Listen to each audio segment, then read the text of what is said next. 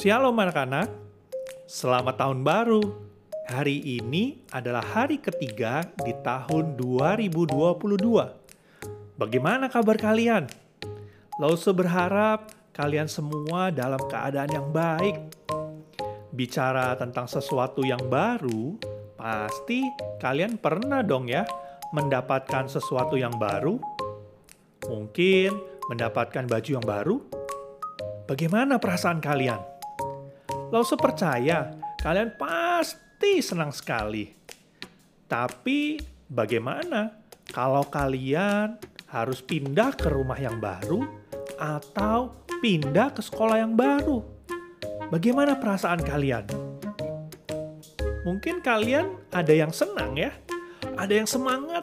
Wah, aku akan ketemu teman yang baru. Aku akan memasuki tempat yang baru. Menyenangkan pasti. Mungkin ada yang merasa senang, semangat. Tetapi mungkin juga ada yang merasa takut, sedih. Sedih karena tidak bisa lagi bermain dengan teman-teman kalian yang lalu. Kalian mungkin merasa takut karena kalian berada di tempat yang baru. Takut karena tidak ada yang kalian kenal di tempat yang baru itu. Anak-anak, saat ini kita sudah berada di tahun 2022. Kita tidak tahu apa yang akan terjadi di tahun ini. Kita tidak tahu apa yang akan terjadi besok. Mungkin akan ada hal-hal yang menyenangkan, hal-hal yang seru yang akan terjadi. Tetapi mungkin juga ada hal-hal yang menyedihkan yang mungkin kita alami. Tetapi anak-anak, Lause mau kasih tahu kepada kalian semua. Ada satu hal yang pasti. Yang pasti adalah kita tidak akan menjalani tahun yang baru ini sendirian. Karena ada Tuhan Yesus yang selalu bersama dengan kita dan yang menyertai setiap kita. Sama seperti ketika Tuhan meminta Abraham untuk pergi ke tanah yang akan Tuhan berikan, yaitu tanah perjanjian, tanah Kanaan. Abraham tidak tahu tanah itu di mana, dan Abraham tidak tahu seperti apa daerah yang akan dituju. Tetapi Abraham mau untuk taat. Abraham mau tetap pergi dari tempat asalnya menuju ke tanah perjanjian yang Tuhan akan tunjukkan. Kenapa?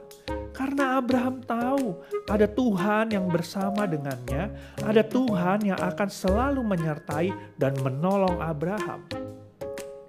Sama seperti ketika bangsa Israel keluar dari Mesir dan harus berjalan di padang gurun untuk pergi ke tanah Kanaan.